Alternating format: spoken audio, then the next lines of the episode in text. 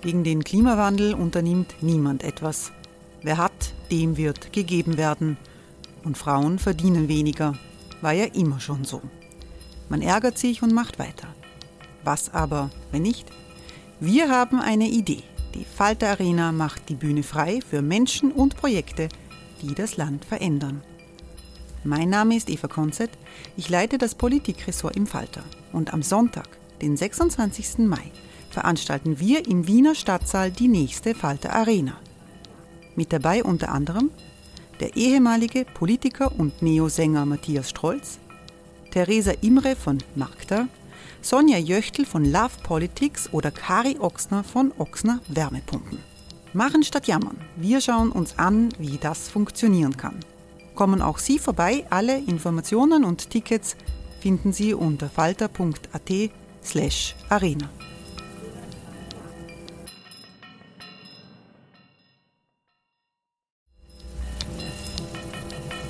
Falter-Podcasts werden durch Werbung unterstützt. Das hilft bei der Finanzierung unseres journalistischen Angebots. Die Erderhitzung ist kein Gefühl, aber mit vielen Gefühlen verbunden. Sorgen etwa oder Angst. Eine Veranstaltung gegen diese Ohnmacht ist Tipping Time, eine Klimakonferenz der Zivilgesellschaft. Von 9.5. bis 11.5. findet Tipping Time in Kooperation von Globe Art, Solektiv und Tangente St. Pölten statt und lädt ein zu Diskurs, Diskussionen und Workshops mit namhaften Vortragenden wie Nikolai Schulz und Friederike Otto. Weitere Informationen finden Sie auf www.tangentesanktpölten.at.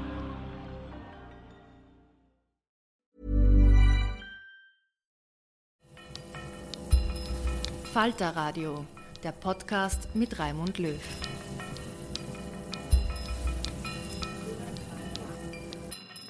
Sehr herzlich willkommen, meine Damen und Herren, zum zweiten Teil eines Gesprächs über Lyrik unter dem Titel Mit Gedichten durch den Tag. Wie Lyrik das Leben begleiten kann, besprechen Falter-Herausgeber Armin Thurnherr und Kronenzeitungsjournalist Klaus Bandi. Die beiden Journalisten, die für Medien stehen, die immer wieder heftig miteinander im Streit liegen, haben über die sozialen Medien, konkret über Twitter, festgestellt, dass sie eine Faszination für Gedichte teilen. Wie genau das gekommen ist, erzählen sie im ersten Teil dieses Gesprächs. In diesem zweiten Teil einer Veranstaltung am Theater Kosmos in Bregenz geht es um Gedichte von Friederike Meyröcker, Ronja Ottmann, Rainer Maria Rilke, Peter Rühnkorff, Wisława Szymborska und Thomas Tranströmer, vorgetragen von Sabine Lorenz. Es moderiert der Literaturarchivar und Germanist Jürgen Thaler. Äh, und kommen jetzt zum nächsten Gedicht. Ganz ein schönes Gedicht. Geschrieben hat es Friederike Mayröcker. Leibenfrost. Über der Silhouette der Dächer ein Wolkengebirge, violett und blau. Eines der Fenster spiegelt zur Hälfte den bunten Lampenschirm, das andere rahmt einen funkelnden Stern. Die Dielenbretter knarren bei jedem Tritt. Im Glas die schwarze Rose, bizarr vertrocknet, raschelt im Lufthauch. Hang des Herzens geplättet und jeder Schall. Oder des Postknechts Acker. Sperlinge fallen aus dem Gebälk. Frost, der Mauersegler von Frost, ist der Sperling über den Dächern von Wien. So wandern auch die Vögel durch die Lyrikgeschichte. Herr Pandi, Leibenfrost. Jedes, ich glaube aber, die Mayröcker ist ein klassisches Einzugsgebiet Turn. Ja, ja, ja. Ah, das ist aber, aber, aber es ist schon ganz nervös geworden, aber, Entschuldigung. Aber es Entschuldigung, aber es Leibenfrost, es ist, nicht, es, ist nicht, es, ist, es ist nicht so, dass Klaus Pande nichts dazu sagen darf. Er soll. Nein, ne? aber das ist Leibenfrost ist ein Rätsel. Ich habe nachgeschaut und versucht, so drauf zu kommen, was Leibenfrost ist. Hm, Leibenfrost war ein, ein großer Weinkenner und Weinhändler und Hoflieferant im 18. Jahrhundert. Du hast das Internet befragt. Ich habe das Internet befragt und habe da ein bisschen geschaut, weil es ist ein, ein, ein merkwürdig, und, und dann später war es auch ein Wirtshaus. Ja? Also möglicherweise hat das. Welchen Bezirk? So, ich glaube im neunten. Aber ja, schlecht. Aber, oder siebten. Nein, ich weiß es nicht, aber es also klingt schon da, Also nicht im ersten. Das ist sozusagen ihre, ihre, ihre, offensichtlich ihre Wohnsituation mit der, mit der, mit der, also was, was ganz Privates, äh, wo sie beim Fenster rausschaut und dann, und, und dann, und dann schildert, was passiert. Also, wenn man weiß, wie die alten Wiener Wohnungen sind, dann, wenn man da geht, manchmal, ich wohne auch in einer solchen, manchmal am Abend, wenn es still ist, geht man von einem Zimmer ins andere und fünf Minuten später geht einer zurück. Das sind die Bretter, die nachgeben. Das ist der Gang. Also das sind so die Dillenbretter, die knarren. Und wenn man weiß, wie es bei ihr ausgeschaut hat, in dieser, in dieser unglaublich chaotischen äh, Wohnung, da kann man sich eine schwarze Rose, die bizarr im Glas vertrocknet, gut vorstellen. Der Lufthauch ist dann ein bisschen schwieriger. Aber dann äh, kommt der Bruch, ja, und es dringt sozusagen von außen die Realität ein. Äh, Hang des Herzens geblättet und jeder Schall oder des Postknechts Acker, habe ich auch nicht ganz verstanden, aber doch so, dass von außen so ein, ein, ein relativ lautes Signal in diese Idylle eindringt, ein, eine Meldung. Post bringt ja meistens einen Brief oder, oder, oder Nachrichten, was nicht dazugehört, was aber den Hang des Herzens blättert. Also das Herz will sich in dieser Idylle da äh, ein, ein, einrichten, geht aber nicht. Dann kommt noch das Wort Acker, das natürlich an Friedhof gemahnt auch oder an ganz was anderes, Landwirtschaft, wie auch immer. Und dann, was wieder in ihrem Haus sein kann oder überall sozusagen eine komische Situation, bis tragisch, bis weltkatastrophal. Sperlinge fallen aus dem Gepäck. Total lapidar. Also drei Welten in, in zwölf Zeilen oder so. Ich bin sehr froh, dass der Armenturen Herr Leibenfrost gegoogelt hat. Ich habe es auch gegoogelt, habe es nicht gefunden. Also, weil ich habe gesagt, was kann das sein? Wir machen einen Internetkurs. Schauen wir Lyrikexpert. Was das sein kann. Kann man im, im, im, im Grimmschen Wörterbuch nachschauen. Ich habe dann, ja, und ich habe aber dafür was anderes ähm, assoziativ äh, für mich gefunden, habe mir das dann noch da selbst gebastelt, ausgedruckt, ein Klassiker. Ähm, Jakob von Hodis nur die beiden letzten Strophen. Die meisten Menschen haben einen Schnupfen, die Eisenbahnen fallen von den Brücken und irgendwie musste ich bei den Sperlingen ähm, daran denken. Aber das nur so als bisschen Klugscheißerei am Rande. Einmal die Mayröcker, ich hatte ja mal das Vergnügen, in der Wohnung von der Mayröcker zu Gast zu sein. Und das, das gibt es keine schwarzen Rosen, da gab es nur Papier. Und es sah so aus, als wären da Lawinen um dich herum abgegangen und man bahnt sich da wie ein, wie ein Schneemann, also wie ein Arbeiter der Wiener Werk, Wiener Betriebe so mit der Schneeschaufel den Weg durch. Und da war sie schon relativ alt, die Friederike Mayröcker. Und als ich da hingegangen bin, haben die gesagt, du musst total vorsichtig sein, immer ganz höflich sein. Und hin und her und her und hin.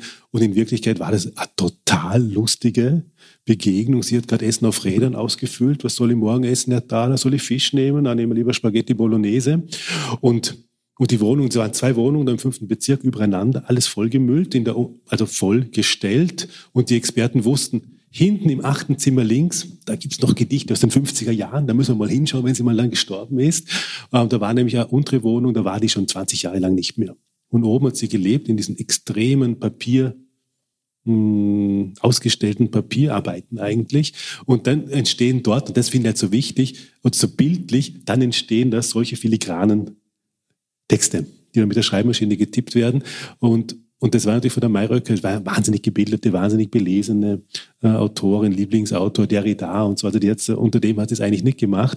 Und da kommen so Wortschöpfungen wie Leibenfrost und jeder Schall, was so ein bisschen so wie Zählern eigentlich klingt, heraus. Und es bleibt immer da ein Rest von poetischer Unzugänglichkeit eigentlich übrig. Aber das macht ja auch große Kunst eigentlich aus. Und ich bin Mayröcker-Fan, gebe ich offen zu. Sie, du? Ja, Mayröcker ist einfach fantastisch. Also Mayröcker hat auch so, hat auch auf ganz andere Art und Weise diese Atman-Qualität, ja, dieses, dieses leichte, dieses, diesen Wortrausch, ja, aber den kontrollierten Wortrausch, ja. Große Kunst. Gott hab sie selig.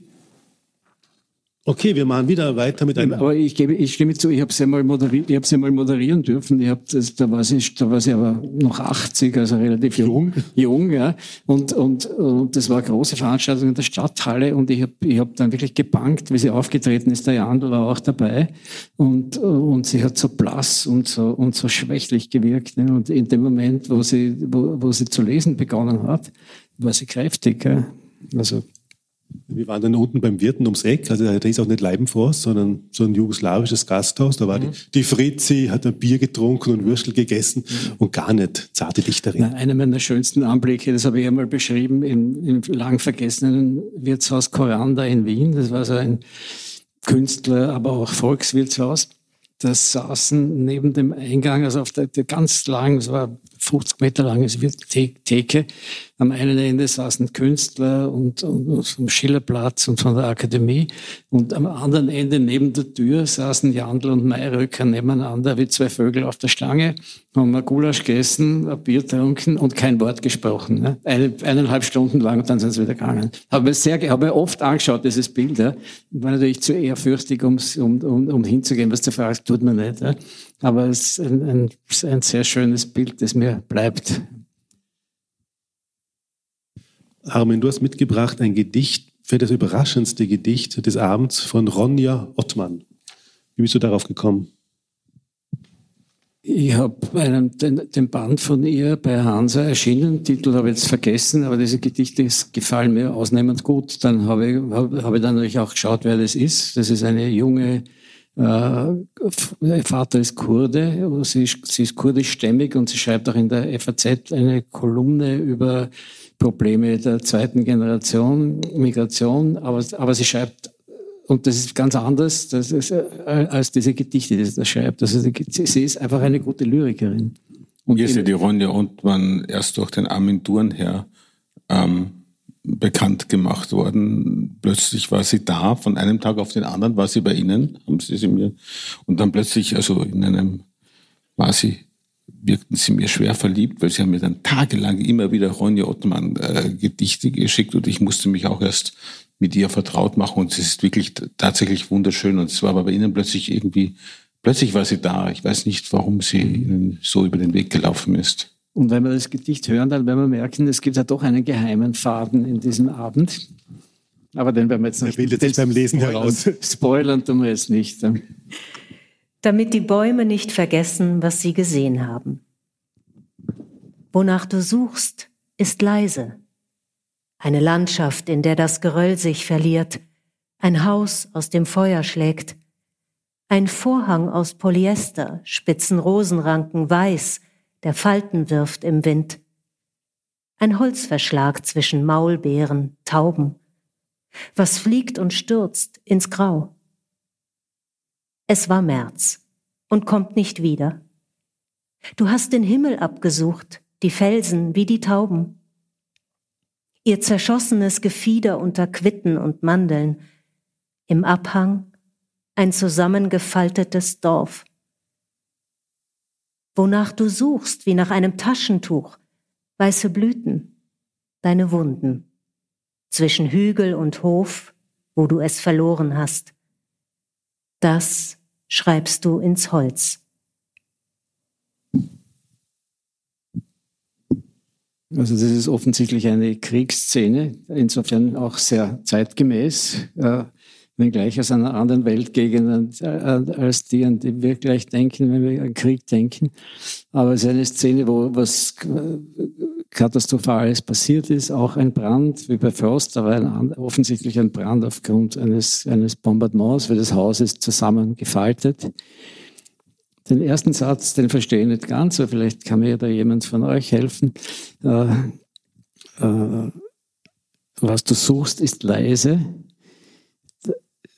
Das ist ein sehr rätselhafter Satz, äh, aber, aber dann wird es eigentlich immer klarer, worum es geht. Es geht um, um, eine, um, eine, um eine verstörende Erinnerung eines, eines Verlustes. Und wieder, wie auch bei Frost, äh, klammert sie sich da auch an die, an die Vögel mit zerschossenem Gefieder. Allerdings gibt es weniger zu klammern. Also es, es, es, es kommt so, es kommt so eigentlich aufs erste fast idyllisch daher, wenn man die Sprache hört, wenn man sich dann die Bilder überlegt und wenn man es einsinken lässt, merkt man, wie, äh, wie stark der Schmerz eigentlich da ist über diese kümmerlichen Reste, die noch da sind. Vielleicht ist das die Erklärung für das Leise und das macht es, finde ich, besonders eindrucksvoll.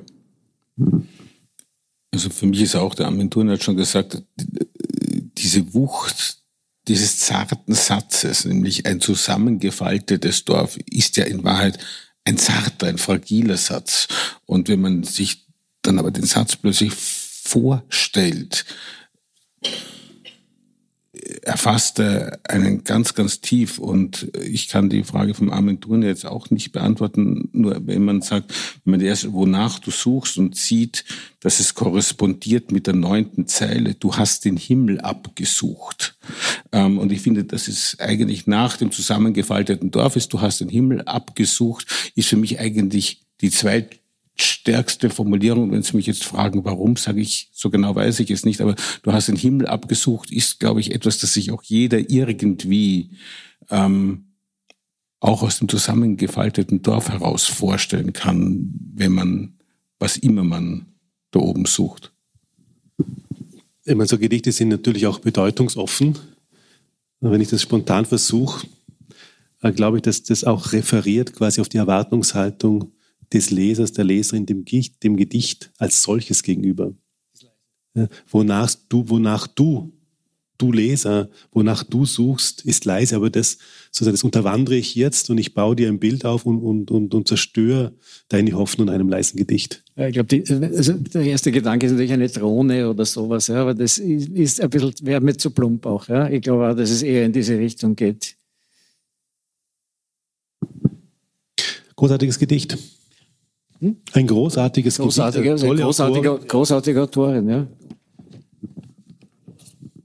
Ich glaube, wir machen weiter. Auch mit Blick auf die Uhr. Die Zeit vergeht äh, wie in einem Gedicht von Rilke. ähm, jetzt kommt quasi der jetzt schon, das, der, das schon angekündigte Gedicht der großen polnischen Lyrikerin.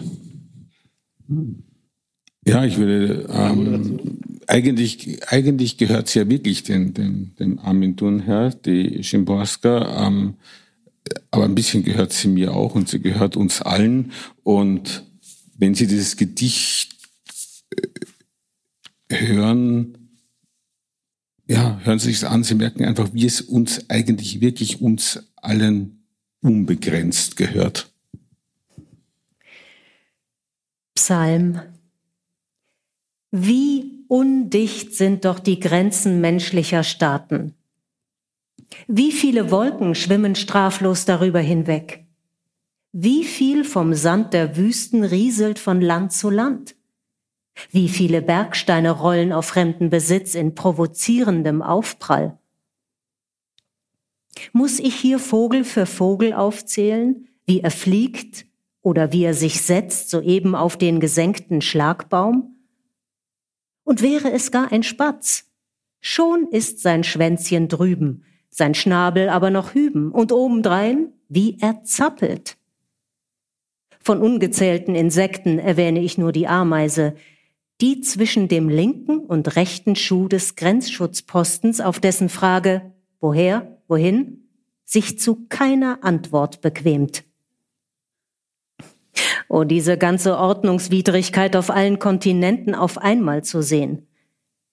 Schmuggelt dann nicht vom anderen Ufer die Rheinweide über den Fluss das hunderttausendste Blatt? Wer sonst als der Tintenfisch, langarmig, dreist, verletzt die heilige Zone der Hoheitsgewässer? Kann überhaupt von Ordnung gesprochen werden, wo man nicht einmal die Sterne versetzen kann, damit man weiß, wem welcher leuchtet. Und dann das tadelnswerte sich breitmachen des Nebels, das Stauben der Steppe in alle Weite, als wäre sie nicht in der Mitte geteilt. Und das Übertragen der Stimmen auf willigen Wellen der Luft, des Lockgepiepses und des bedeutsamen Glucksens.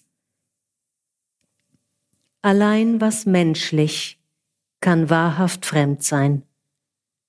Der Rest ist Mischwald, Maulwurfsarbeit, Wind.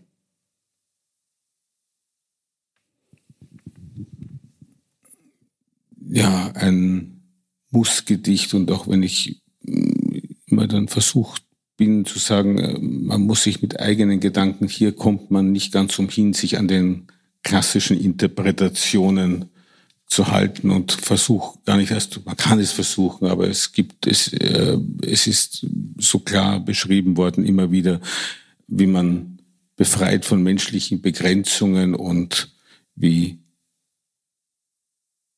wie, wie der Mensch immer wieder versucht, Grenzen zu schaffen und ähm, wo ist diese eine Passage? Und wer es gar ein Spatz schon ist sein Schwänzchen drüben. Ähm, wir versuchen immer wieder Grenzen und Begrenzungen zu schaffen, aber ähm, die Natur schert sich nicht drum. Ja, ich finde, die Frau Schimborska ist, ist der unwahrscheinliche Fall einer witzigen Metaphysikerin. Ja, dass die, die hat doch, also diese, das, das provozierende Geröll und so, aber sie übertreibt es nicht. Ne? Sie lässt das immer so schön, sie, sie ist einfach cool. Ja? Sie, sie, sie, sie findet immer das richtige Maß und, und, und, und sie, sie, sie stellt nicht den dicken Zeigefinger auf, sondern, sondern sie sagt so lapidar, schau, so ist es. Das Problem sind wir. Das könnte man eigentlich unter viele ihrer Gedichte schreiben und die Art, wie wir das Problem sind, die bringt sie auf unnachahmlich elegante Art und Weise raus. Und sie war ja auch eine wirklich besondere Frau, besonders witzig auch und auch verschroben. Sie hatte zum Beispiel die Angewohnheit, äh, in ihrer Wohnung, wenn man eingeladen war, sie hatte eine kleine Wohnung in Krakau, da war man aufgefordert, ein besonders absurdes Mitbringsel mitzubringen.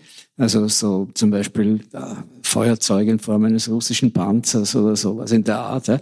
Und, und, und das wurde dann eine Tombola veranstaltet als Höhepunkt des Abends und, und die Geschenke wurden da unter den Gästen verlost. Nur das Schönste hat sie sich immer selber behalten. Also sie war echt, sie war schon eine ganz witzige. Mother's Day is around the corner. Find the perfect gift for the mom in your life with a stunning piece of jewelry from Blue Nile. From timeless pearls to dazzling gemstones, Blue Nile has something she'll adore. Need it fast? Most items can ship overnight. Plus, enjoy guaranteed free shipping and returns. Don't miss our special Mother's Day deals. Save big on the season's most beautiful trends. For a limited time, get up to 50% off by going to BlueNile.com. That's BlueNile.com. Auch. Oh. Wie haben Sie das Gedicht gefunden? Oder wann hat das Gedicht Sie gefunden?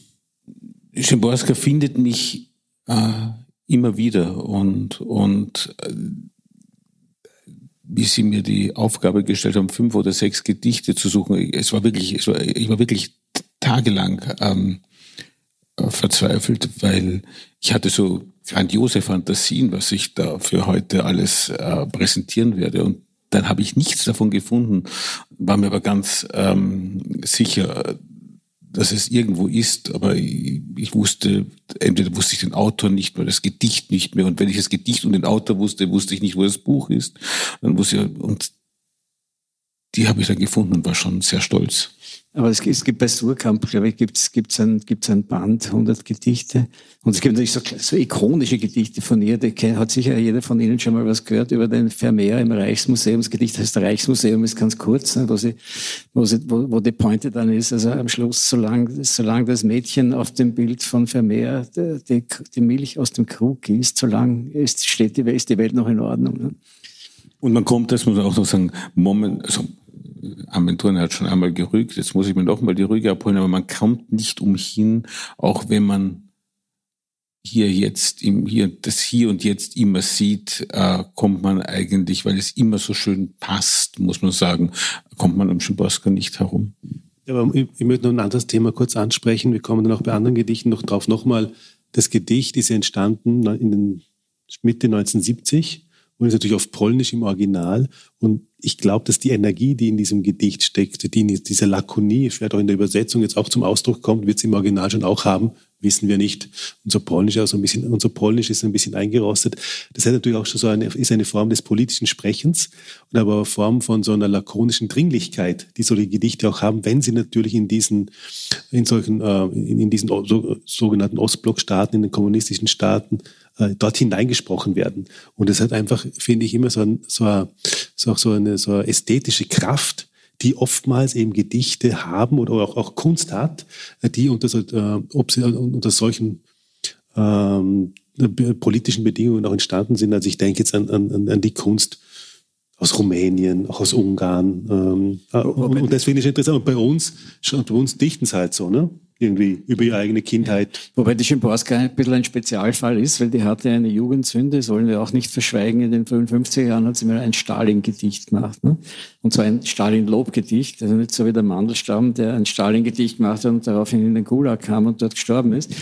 Aber sie war sozusagen eine, eine Jungkommunistin und hat sich dazu hinreißen lassen, hat sich davon aber dann sozusagen distanziert und war dann später und war bald danach völlig unvereinbar äh, für die polnische kommunistische Partei und für das System und hat dann tatsächlich also äh, sich nicht exponiert, aber doch riskiert, ja, im Rahmen des Möglichen.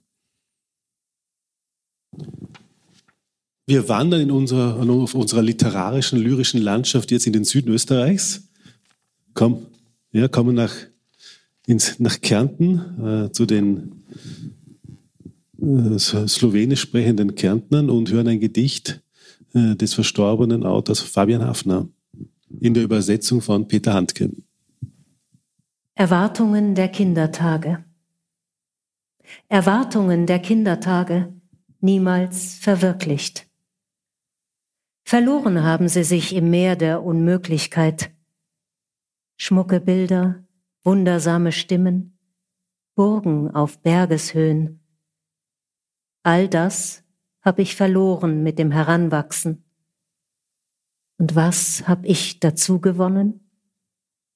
Und was ist mir geblieben?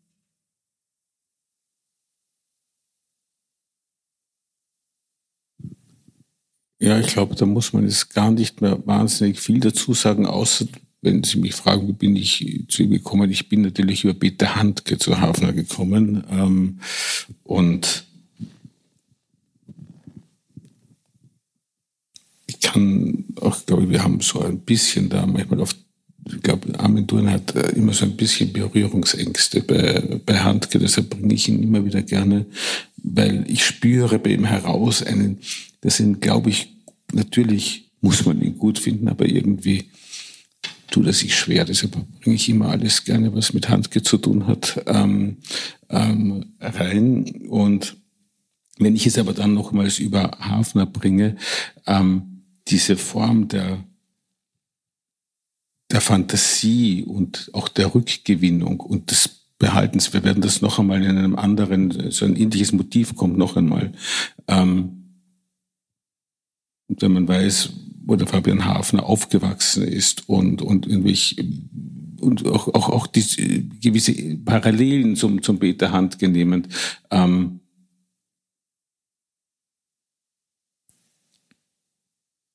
finde ich sozusagen auch die Rückschau und das Gefühl für Kindheit und Rückblick hier wunderschön zusammengefasst. Aber noch einmal, es ging mir natürlich auch um Peter Handke. Ich sage hier nichts gegen Handke. Handke ist ein großer Schriftsteller, äh, der politisch teilweise verirrte Meinungen, äh, Meinungen anhängt, aber die mit seiner Dichtung nichts zu tun haben. Und ich, ich, bin auch dagegen, es in Debatten so zu vermischen, wie das gern gemacht wurde. Das ist kleinlich und, und, und läppisch. Ähm, Interessant ist in dem Zusammenhang auch, dass die slowenische Dichtung natürlich ein, eine äh, im Vergleich zu Österreich unglaublich vitale und kräftige ist. Und es gibt dort ganz viele zeitgenössische Lyriker. Meine, wir haben in Österreich auch sehr gute, von denen wir einige nehmen hätten können, leider nicht gemacht, aber wurscht. Aber die haben verhältnismäßig mehr. Ja? Das, der Hafner ist zwar schon tot, aber es gibt dort Junge, die wirklich beeindruckend sind. Und in einer Dichte, die erstaunlich ist, auch in einer Qualität, die erstaunlich ist auch deswegen ist gut, dass, dass wir da eine wenigstens österreichisch-slowenische Stimme gehört haben. Ja, und wir wirft schon noch einmal den Aspekt auf das Übersetzen natürlich. Handke ist ja nicht nur ein großer Schriftsteller, sondern auch ein Übersetzer von geschätzten 40 Büchern, äh, quer durch den Gemüsegarten. Äh, hat er viel gemacht eigentlich. Und früher, das finde ich gerade schade, weil äh, das erschien in der Bibliothek Surkam, dieser Auswahlband der slowenischen Gedichte von, von Fabian, den ich persönlich sehr gut kannte. Äh, und das wäre früher ein Motor gewesen. Und die Welt hätte Hafner gelesen. Mhm. Und der Handke hat einfach irgendwie durch seine depperten, ähm, politischen Äußerungen einfach wirklich 20 Jahre lang Leser verloren. Und das finde ich jetzt so insgesamt einfach schade, dass sowas nicht mehr funktioniert, dass wenn jemand sich da hinsetzt, die Gedichte übersetzt, dass es eine große Leserschaft findet. Deshalb nochmal danke. Das war, ich war überrascht, dass das kam da irgendwie in der Auswahl. Äh, danke dafür. Wir gehen weiter, auch mit Blick auf die Uhr, kommen jetzt ähm, zu einem Gedicht, das ich mir eigentlich irgendwie erwartet habe, weil wir haben ja nicht nur zwei Top-Journalisten äh, hier am Podium, sondern natürlich auch begnadete Musiker. Na, begnadet. Ich habe nicht über dich also, gesprochen. Yes? So, Entschuldigung. jetzt kommt, jetzt kommt Gottfried Ben Chopin. Chopin. Nicht sehr ergiebig im Gespräch. Ansichten waren nicht seine Stärke. Ansichten reden drumherum. Wenn Delacroix Theorien entwickelte, wurde er unruhig. Er seinerseits konnte die Noturnus nicht begründen. Schwacher Liebhaber, Schatten in Nohant, wo George Sands Kinder keine erzieherischen Ratschläge von ihm annahmen. Brustkrank in jener Form mit Blutungen und Narbenbildung, die sich lange hinzieht. Stiller Tod, im Gegensatz zu einem mit Schmerzparoxysmen oder durch Gewehrsalven, man rückt den Flügel, Era, an die Tür und Delphine Potocka sang ihm in der letzten Stunde ein Veilchenlied. Nach England reiste er mit drei Flügeln, Pleil, Era, Broadwood, spielte für 20 Guineen abends eine Viertelstunde bei Rothschilds, Wellingtons im Strafford House und vor zahllosen Hosenbändern. Verdunkelt von Müdigkeit und Todesnähe kehrte er heim auf den Square d'Orléans. Dann verbrennt er seine Skizzen und Manuskripte, nur keine Restbestände, Fragmente, Notizen, diese verräterischen Einblicke.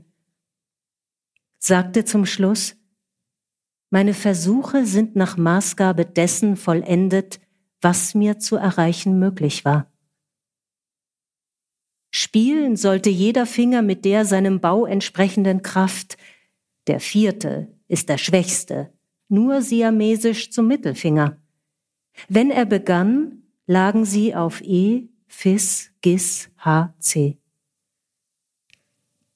Wer je bestimmte Präludien von ihm hörte, sei es in Landhäusern oder in einem Höhengelände oder aus offenen Terrassentüren, beispielsweise aus einem Sanatorium, wird es schwer vergessen nie eine Oper komponiert, keine Symphonie. Nur diese tragischen Progressionen aus artistischer Überzeugung und mit einer kleinen Hand. Ja, das ist ein großes Gedicht. Äh, Chopin wird uns gezeigt als einer, der ein vollendetes Werk geschaffen hat, von einem, der ein nicht ganz so vollendetes Werk geschaffen hat, aber doch ein großes, und der dann seine Bewunderung für diesen Chopin auch dadurch wieder zurücknimmt, dass er ihn uns auch als Kranken zeigt, als Schwachen, auch als Kleinen, aber das Wesentliche ist dann die, der, der Entschluss zu einer Form, zu einer abgeschlossenen Form, äh, wie immer groß oder klein die sein mag, sie ist vollendet. So, das ist das eine. Und das andere ist, dass das, das, das Gedicht auch noch mehr an, an, an physischen Untertönen hat, ja, die, die, die also ziemlich brutal sind eigentlich, ne? schwacher Liebhaber, das, diese ganze Lungenkrankheit dazu, aber auch dann wieder das Interessa der interessante physische Zugang zum Klavierspiel, wo die Finger des Pianisten liegen, auch dass Chopin eine kleine Hand hat. Er spielte auch, also Ben hat sich offensichtlich sehr gut informiert über ihn, aber als Chopin in Wien mal aufgetreten ist, haben die Kritiker geschrieben, man müsste sich hier unter den Flügel setzen, weil er so leise spielt. Also er war, er war wirklich ein, ein, ein Salonmusiker, sehr zurückhaltend, offensichtlich auch äh, persönlich nicht sehr eindrucksvoll. Das alles wird, wird da, das alles wird da nicht verschwiegen, was aber am Ende dann doch die Bewunderung für eben das vollendete Werk erst richtig groß macht. Dieser, dieser bittere Beigeschmack, der da bleibt, der, der macht's. Also es ist nicht ein poliertes Ding, das vor uns steht, sondern es hat auch einen Tropfen Gift dabei, der es so schön macht wie vielleicht die Tollkirsche, die Augen schöner Frauen, sowas. Ne? Ja, sehr schön. Nur ganz kurz, weil wir doch schon der Zeit nur ist interessant, dass der Armin Thurner und ich auch gleich über den Herrn Dr. Ben ist in dem Fall sehr wichtig, nämlich der schwache Liebhaber ist, in dem Fall ist es der Dr. Ben ganz wichtig darauf hinzuweisen, nämlich ich glaube, es ist mehr als ein Tropfen Gift, weil es kommt gleich zu Beginn der zweiten Strophe steht da, also da wird gleich einmal ordentlich Gift ähm, ähm, hinein hineingeschüttet und ich glaube, es gibt da wenn man vielleicht noch darüber redet, wie sich, könnte man darüber reden, wie der Chopin da vor, der, vor das bürgerliche und adelige Volk gezerrt wird und hinein, darüber könnte man noch nachdenken. Aber ich habe eigentlich, wie ich es mir heute durchgelesen habe, habe ich gedacht, es ist so lang und anstrengend auch, dass ich dachte, ich muss da jetzt noch den Peter Rühmkorff ähm, dazu bringen, ähm, weil es ja immer die Schwierigkeit gab, ein Gedicht auf ein Reim auf Menschen und da gibt es ja den schönen Satz, die schönsten Verse der Menschen. Nun Sie, finden Sie mal einen Reim, sind die Gottfried Benschen und ich denke, damit drehen wir das vom kleinen Gift ins andere Gift um. Okay. Das war quasi das Schlusswort zum Ben-Gedicht. Äh, wir kommen jetzt aber im Prinzip zu einer anderen Spielart des Personengedichts. Und äh, wir kommen von Chopin zu Heinrich Heine. Und es kommt der jetzt eigentlich schon mehrfach erwähnte, spricht für ihn Peter Rühmkorff mit seinem Gedicht zum, mit einem Gedicht, das den schönen Titel trägt, Heinrich Heine Gedenklied. Bitte. Ting Tang Tellerlein, durch Schaden wird man schlau. Ich bin der Sohn des Huckebein und Leder seiner Frau. Ich bin der Kohl und bin der Kolk, der Rabe, schwarz wie Prim. Ich liebe das gemeine Volk und halte mich fern von ihm. Hier hat der Himmel keine Freud, die Freude hat kein Licht. Das Licht ist dreimal durchgeseit, eh man's veröffentlicht. Was schafft ein einzig Vaterland nur so viel Dunkelheit? Ich hüt mein Kopf mit Denkproviant für noch viel schlimmere Zeit.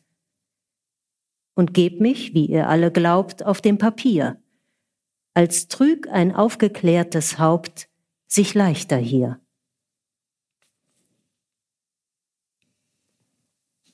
Du hast es mitgebracht. Ja, also ganz kurz, wir haben schon erwähnte Kinderreime und so am Anfang ist gleich ein, einer, äh, dann ist das natürlich, äh, wird dann gleich konterkariert durch eine durch eine Anspielung auf Horaz, also damit es nicht, nicht gleich so niedrig bleibt. Ne? Ich habe den Text jetzt nicht da. Hast, hast, äh, sozusagen das, das berühmte Satz Odi profanum vulgus et arceo wird da, wird da paraphrasiert. Darf ich kurz schauen? Genau. Äh, ich liebe das gemeine Volk und halte mich fern von ihm. Ne? So, Heine, der spricht, ja, also das, das, zuerst ein Kinderreim, dann eine Blasphemie. Also ich bin der, ich, ich bin der Sohn des Huckebein äh, und Leda seiner Frau. Also da wird, wird dann sozusagen Zeus zu einem, zu einem schwarzen Raben. Und das Ganze ist, ist natürlich ein Andenken an den armen Heine, der da in, in Paris im Exil schmachten musste, ist aber viel besser geschrieben als die meisten Heine-Gedichte, weil der Rühmkorff einfach ein, ein, ein, ein brillanter, witziger, witziger Kopf ist, der, der, der einfach seine, seine Materie unglaublich beherrscht. Äh, was ich sehr schön finde, ist auch die Metapher vom hier hat der Himmel keine Freude, Freude hat kein Licht. Das Licht ist dreimal durchgeseit, ehe man es veröffentlicht. Also das ist natürlich äh, auch eine, ein, ein, ein Wink an die Zensur oder auch an Selbstzensur und alle möglichen Vorsichtsmaßnahmen, die die Aufklärung damals in, in Form von Heide auch gegen sich selber treffen musste und der auch nur in, in Metaphern oft sein, sein Deutschland anklagen konnte. Und es ist trotzdem in, in all dieser Rotzigkeit und in all den, all den ja, räudigen Metaphern vom Raben und vom Spucken und so weiter, äh, ist es trotzdem eine charmante Liebeserklärung. Ja, ich glaube, da gibt es nichts dazu sagen. Auch ich habe mir nur den Satz, ich liebe das gemeine Volk und halte mich fern von ihm natürlich. Ähm, das ganze Gedicht ist großartig, aber diese Botschaft und diese Nachricht und auch die Paraphrase funktioniert auf so viele Arten, dass es einfach vor allem, was man sagen muss, man glaubte immer so, nach dem Krieg war alles düster und nicht mehr so lustig, aber das Gedicht ist 1959 entstanden. Und es wäre der Frische eigentlich äh, wie quasi eine äh, Spätauslese aus, von, aus der Mosel, wenn man die heute aufmacht. Also da kommt schon irgendwie so ein, ein Zeitspirit raus, den man mit 1959 in der Tat nicht verbinden würde. Wobei Rühmkorff ist auch so einer, der schafft eben aus der Zeit über die Zeit hinauszugehen und zwar immer durchgehend. Ja. Der hat, und, und der ist so virtuos, also der Reim mit den Menschen, den Menschen, den Gedichten, den Menschen, ist ja nur ein Beispiel. Der, ist, der hat so originelle Reime, da gäbe es hundert andere Beispiele, der ist wirklich unglaublich. Also wir sind hier der Rühmkorff Fanclub und wir lesen jeden Tag in nicht nur Rühmkorff Lyrik, sondern auch seine berühmte Poetikvorlesung Aga, Aga, Zaurim, Zaurim. Pflichtlektüre. Äh, zur Orientierung, wir sind jetzt quasi schon ganz am Ende unserer Veranstaltung angelangt. Es kommen jetzt noch drei Gedichte, von denen zwei, nur zwei, beziehungsweise drei Zeilen lang sind. Und wir hören das erste äh, von einer ja, auch so wie Frau. bei Bacher muss sagen, es muss sein, also Hannah Arendt muss sein, man kann vermutlich darüber länger diskutieren, ob sie jetzt eine große Dichterin ist oder nicht. Ich finde, unabhängig davon, das hier habe ich ausgewählt, werde dann auch gar nicht viel dazu sagen, weil es so für sich spricht, aber möchte nur sagen, Hannah Arendt muss sein. Der Sturz im Flug gefangen, der Stürzende, er fliegt.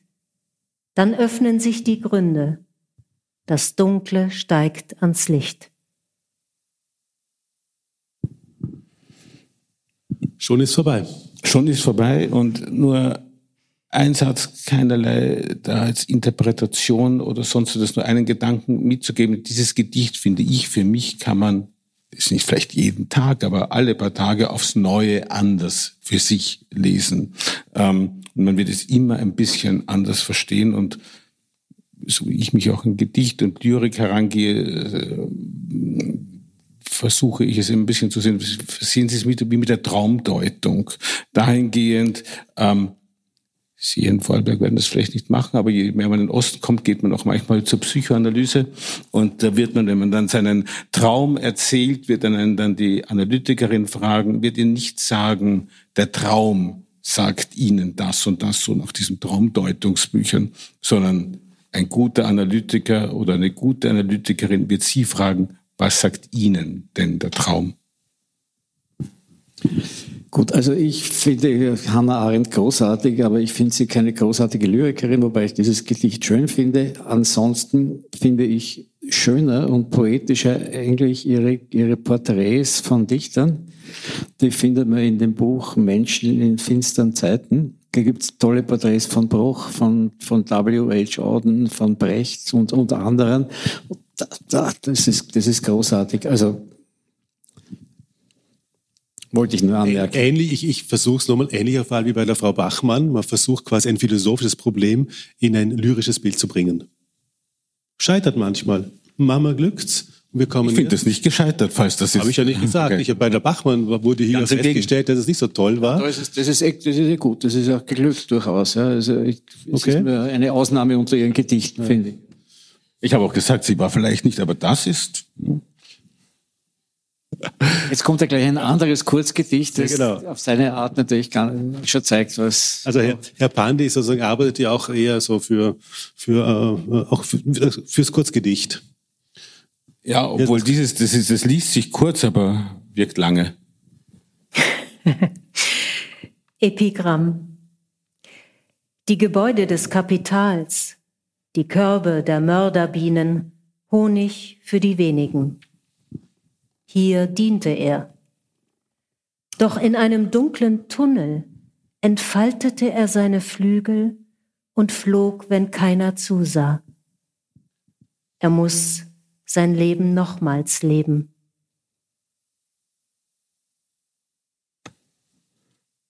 Ja, sagte ich, das Ding ist schon hart, weil wenn man so da sitzt und seinem Tagewerk nachgeht und dann träumt man so und faltet im Dunkel seine Flügel. Und deshalb habe ich vorhin gesagt, Fabian Hafner, dass sich hier eine gewisse Parallele des, der Möglichkeit des,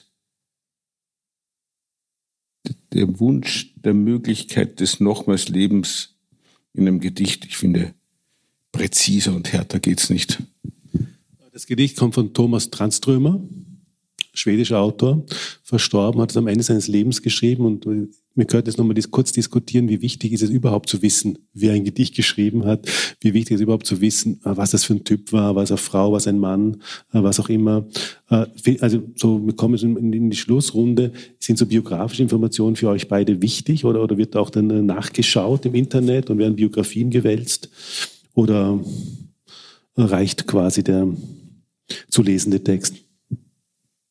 Ja, ich glaube, es ist wie bei allem Wissen, das ist so ein Netz, das sich, das sich fortbaut. Ne? Wenn man mal anfängt, sich mit Dichtung zu beschäftigen, dann, dann liest man auch Texte von Dichtern über Dichtung, dann liest man auch biografische Informationen, dann liest man auch Schriftstellerbiografien, da kommt man eigentlich gar nicht umhin. Ne? Das, der Joseph Brodsky hat einmal gesagt, äh, der Vorteil von Lyrik ist der, dass man sich mit Lyrik noch möglicherweise einen Überblick über die Weltliteratur verschaffen kann, weil die Gedichte noch äh, sozusagen in der Menge zumindest repräsentativ bewältigbar sind. Mit Romanen braucht man gar nicht anfangen. Ne? Da wird man im Leben nicht fertig damit, aber mit Gedichten hat man eine, hat man eine gewisse Chance. Aber natürlich muss man dann, und die, und die, und die führen auch sozusagen weiter. Ja, die, die, es gibt auch viele Dichter, die schreiben Gebrauchsanweisungen dazu. Der erwähnte Enzensberger hat in seinem ersten Edition Surkamp Bändchen hinten ja, den schönen Text, wie entsteht ein Gedicht, der hat mich als Knaben damals sehr beeindruckt.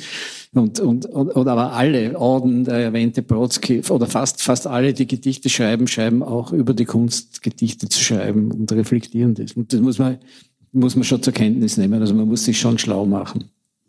Nur da anschließend, ich glaube, es war der Michael Krüger vom Hansa Verlag, der einmal gesagt hat, er versteht gar nicht, warum Menschen so sagen, sie haben eigentlich keine Zeit zum Lesen und lesen dann Unmengen an Krimi und andere Belletristik, wo man eigentlich in vier Zeilen das ganze Leben haben kann.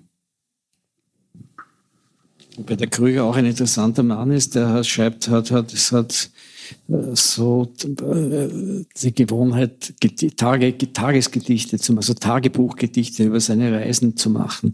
Und das ist auch eine, eine sehr schöne und sehr leicht, also nicht immer, auch eigentlich immer leicht lesbare Sache, die aber trotzdem ja, eine andere Wahrnehmungsqualität auch gewinnt. Okay, wir kommen zum großen Finale, wahrscheinlich zum bekanntesten Gedicht hier unserer Auswahl der 13 äh, Gedichte, die wir Ihnen jetzt vorgestellt und diskutiert, darüber gesprochen haben. Das Gedicht hat mitgebracht Armin Turner. Um was handelt es sich denn? Es ist ein berühmtes Gedicht äh, von Else Lasker Schüler. Äh, das war, der, die Else Lasker Schüler war eine Expressionistin, eigentlich eine Mitbegründerin des Expressionismus, hatte auch mal eine Affäre mit dem Dr. Ben, was, was vollkommen belanglos ist für dieses Gedicht. Aber dieses Gedicht, und sie, und sie, musste, sie musste dann als Jüdin auch äh, emigrieren. Das heißt, sie ist nach Palästina gefahren, zwar dreimal und konnte dann nicht mehr zurück, weil, weil, weil, weil ihr die Schweizer, die, sie wahrscheinlich die Schweiz emigriert, ihr die Papiere nicht mehr gegeben haben und starb dann in Jerusalem, aber in einer sehr erlesenen Emigrantengemeinde, wieder von, von Dichtern und Philosophen, Martin Buber, Werner Kraft und so weiter. Karl Kraus hat sie sehr verehrt und hat gesagt, das ist eines der größten Gedichte, äh, die, die, die er überhaupt kennt. Äh, und warum das so ist, können wir dann vielleicht nachher noch kurz beschreiben. Aber ich habe mir gedacht, das muss jetzt so auch mal so was Repräsentatives her. Ja. Ein alter Tibet-Teppich. Deine Seele, die die meine liebet, ist verwirkt mit ihr im Teppich Tibet. Strahl in Strahl verliebte Farben, Sterne, die sich himmellang umwarben. Unsere Füße ruhen auf der Kostbarkeit, Maschen tausend aber tausend weit. Süßer Lama-Sohn auf Moschuspflanzenthron. Wie lange küsst dein Mund den meinen wohl und Wang die Wange, bunt geknüpfte Zeiten schon.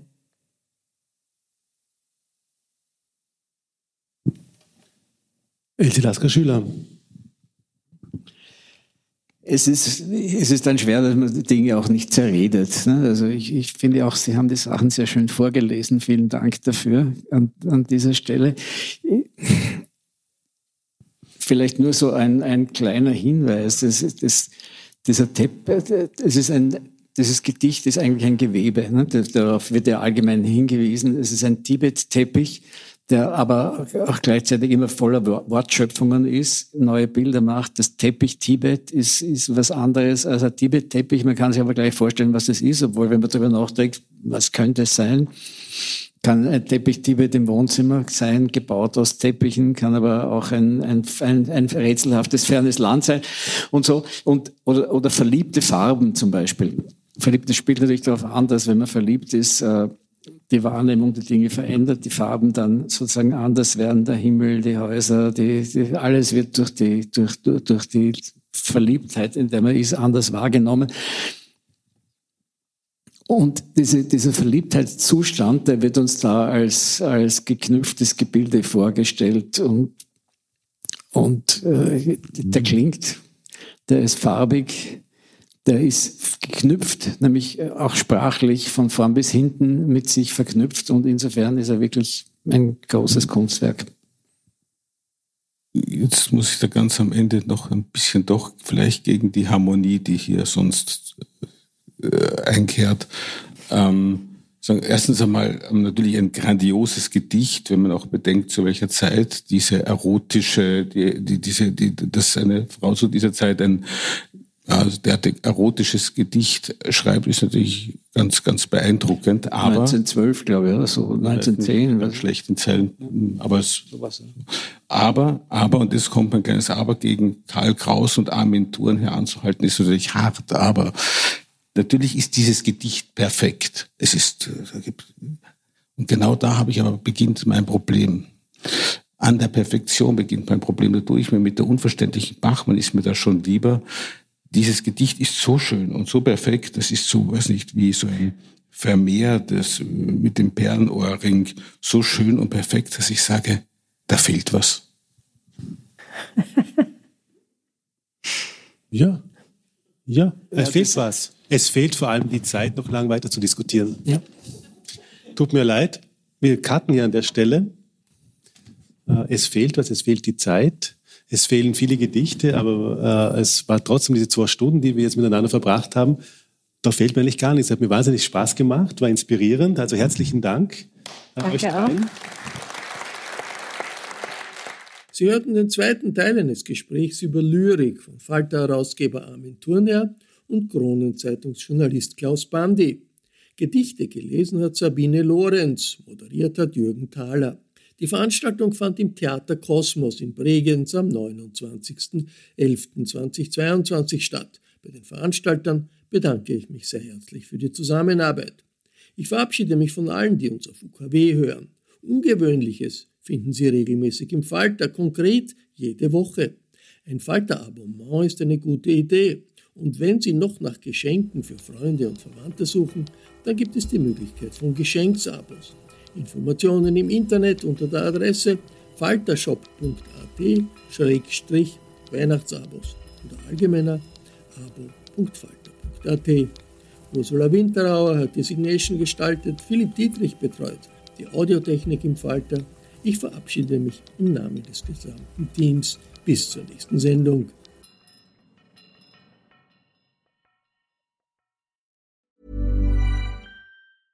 Normally, being a little extra might be a bit much, but not when it comes to healthcare. That's why United Healthcare's Health Protector Guard fixed indemnity insurance plans, underwritten by Golden Rule Insurance Company, supplement your primary plan so you manage out of pocket costs. Learn more at uh1.com.